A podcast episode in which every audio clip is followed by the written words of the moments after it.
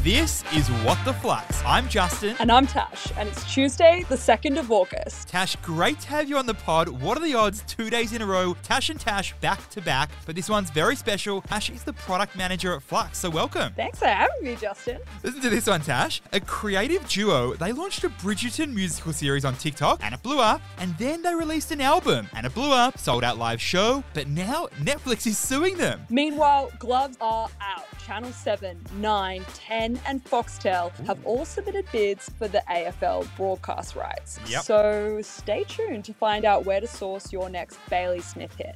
it's always about Baz Lenka, Tash. Three entertaining stories today. Let's get it. For our first, Atlassian co founder Scott Farquhar has lobbed a major bid to acquire a renewables generator called GenX, but they're saying the offer just ain't enough. Uh, the old soft rejection, just like the soft launch of a new partner on Instagram. So what's happening here? Always nervous times. Okay, so GenX Power, they're an Aussie electricity generation company and they're focused on renewables. Their main game is the Kidston Clean Energy Hub. And they're doing a bit of a grand design on this one. They're turning this old gold mine in Queensland into a hydro energy storage. But here's where things get juicy. Scott Farquhar, one of the co founders of Atlassian, has made an offer to take GenX private for 23 cents a share. And Tash, this offer was 64% higher than what GenX's share price was before the offer was made. Sounds pretty good to me.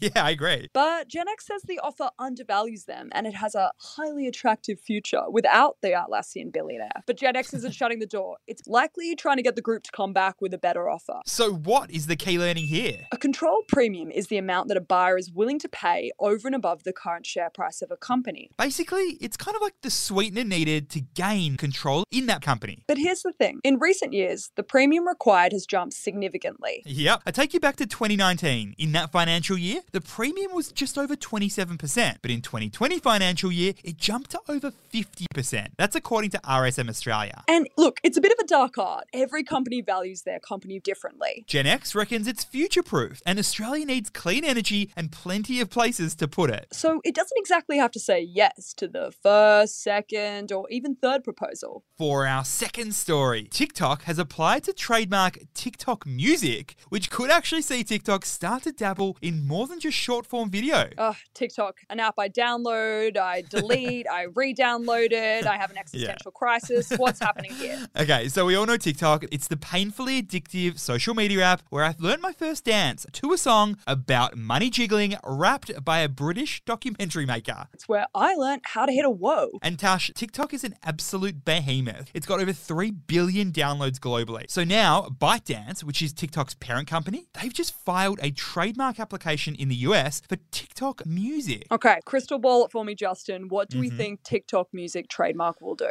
If my crystal ball's on point, it could be an app that's used for downloading, streaming music. Good prediction. ByteDance already has a music streaming service in India, Brazil, and Indonesia called Rezo. So now that TikTok has successfully dominated short form video, it's on to the next, potentially looking out to do the same with music streaming. So, what's the key learning? TikTok has changed the music industry over the past few years, and now it has a chance to capitalize on something it's naturally good at. The platform has become incredibly successful in surfacing and distributing tunes old and new. And Tash, these songs don't just trend in TikTok. They play on the radio, they play in clubs, they hit the top of the charts. In fact, TikTok's 2021 music report shows that 175 songs that trended on TikTok ended up trending on the Billboard Hot 100 too. Wow. So TikTok makes songs soar, and then Spotify or YouTube, they get all the streaming revenue rewards right now. So TikTok may be thinking, we're doing all the hard work already. We might as well get a bit of financial reward for our efforts. Yeah. For our third and final story, Amazon is bidding farewell, sayonara to Amazon Drive so that it can invest further in other projects. And this one joins a very long list of failed projects for the Zon. I love the Zon, but you know, honestly, I didn't know Amazon Drive even existed. I thought maybe it was a car thing. Like, what is the story here? Very fair. Okay, so yesterday on the pod, we spoke about how Amazon has a lot of different businesses. There's the OGE Combiz, There's the web services, the streaming service, and a million other things.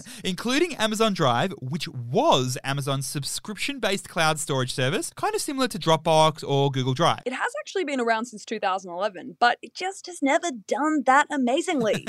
And now it seems like Amazon's realized that Drive was doomed and they're cementing the fate by finally shutting it down. So, what is the key learning here? Even the biggest companies tend to fail fail many times on their path to success. And there's no better example of this than the Zon. Tash, you got any examples of where the Zon has failed? Yeah, I got a laundry list for you, Justin. You've got the Amazon Fire phone, a smartphone with 3D graphics. Uh, cool, but uh, nobody wanted it. The Amazon Local Register. It's a tiny wireless car reader, kind of like Square, only lasted two years. And you've got Amazon WebPay, the company's answer to Venmo. Shut up shop after less than four years, And yet, these failures certainly aren't the main things you think of when you think of Amazon. and that's because speed bumps on the way to success are very, very normal. Tash, amazing to have you on the pod. Justin, exciting time. Flux app, Tash has done an unbelievable job on the Flux app, so make sure you download it from the App Store or the Google Play Store. It's going to be juicy. Thanks for listening, and we'll see you tomorrow.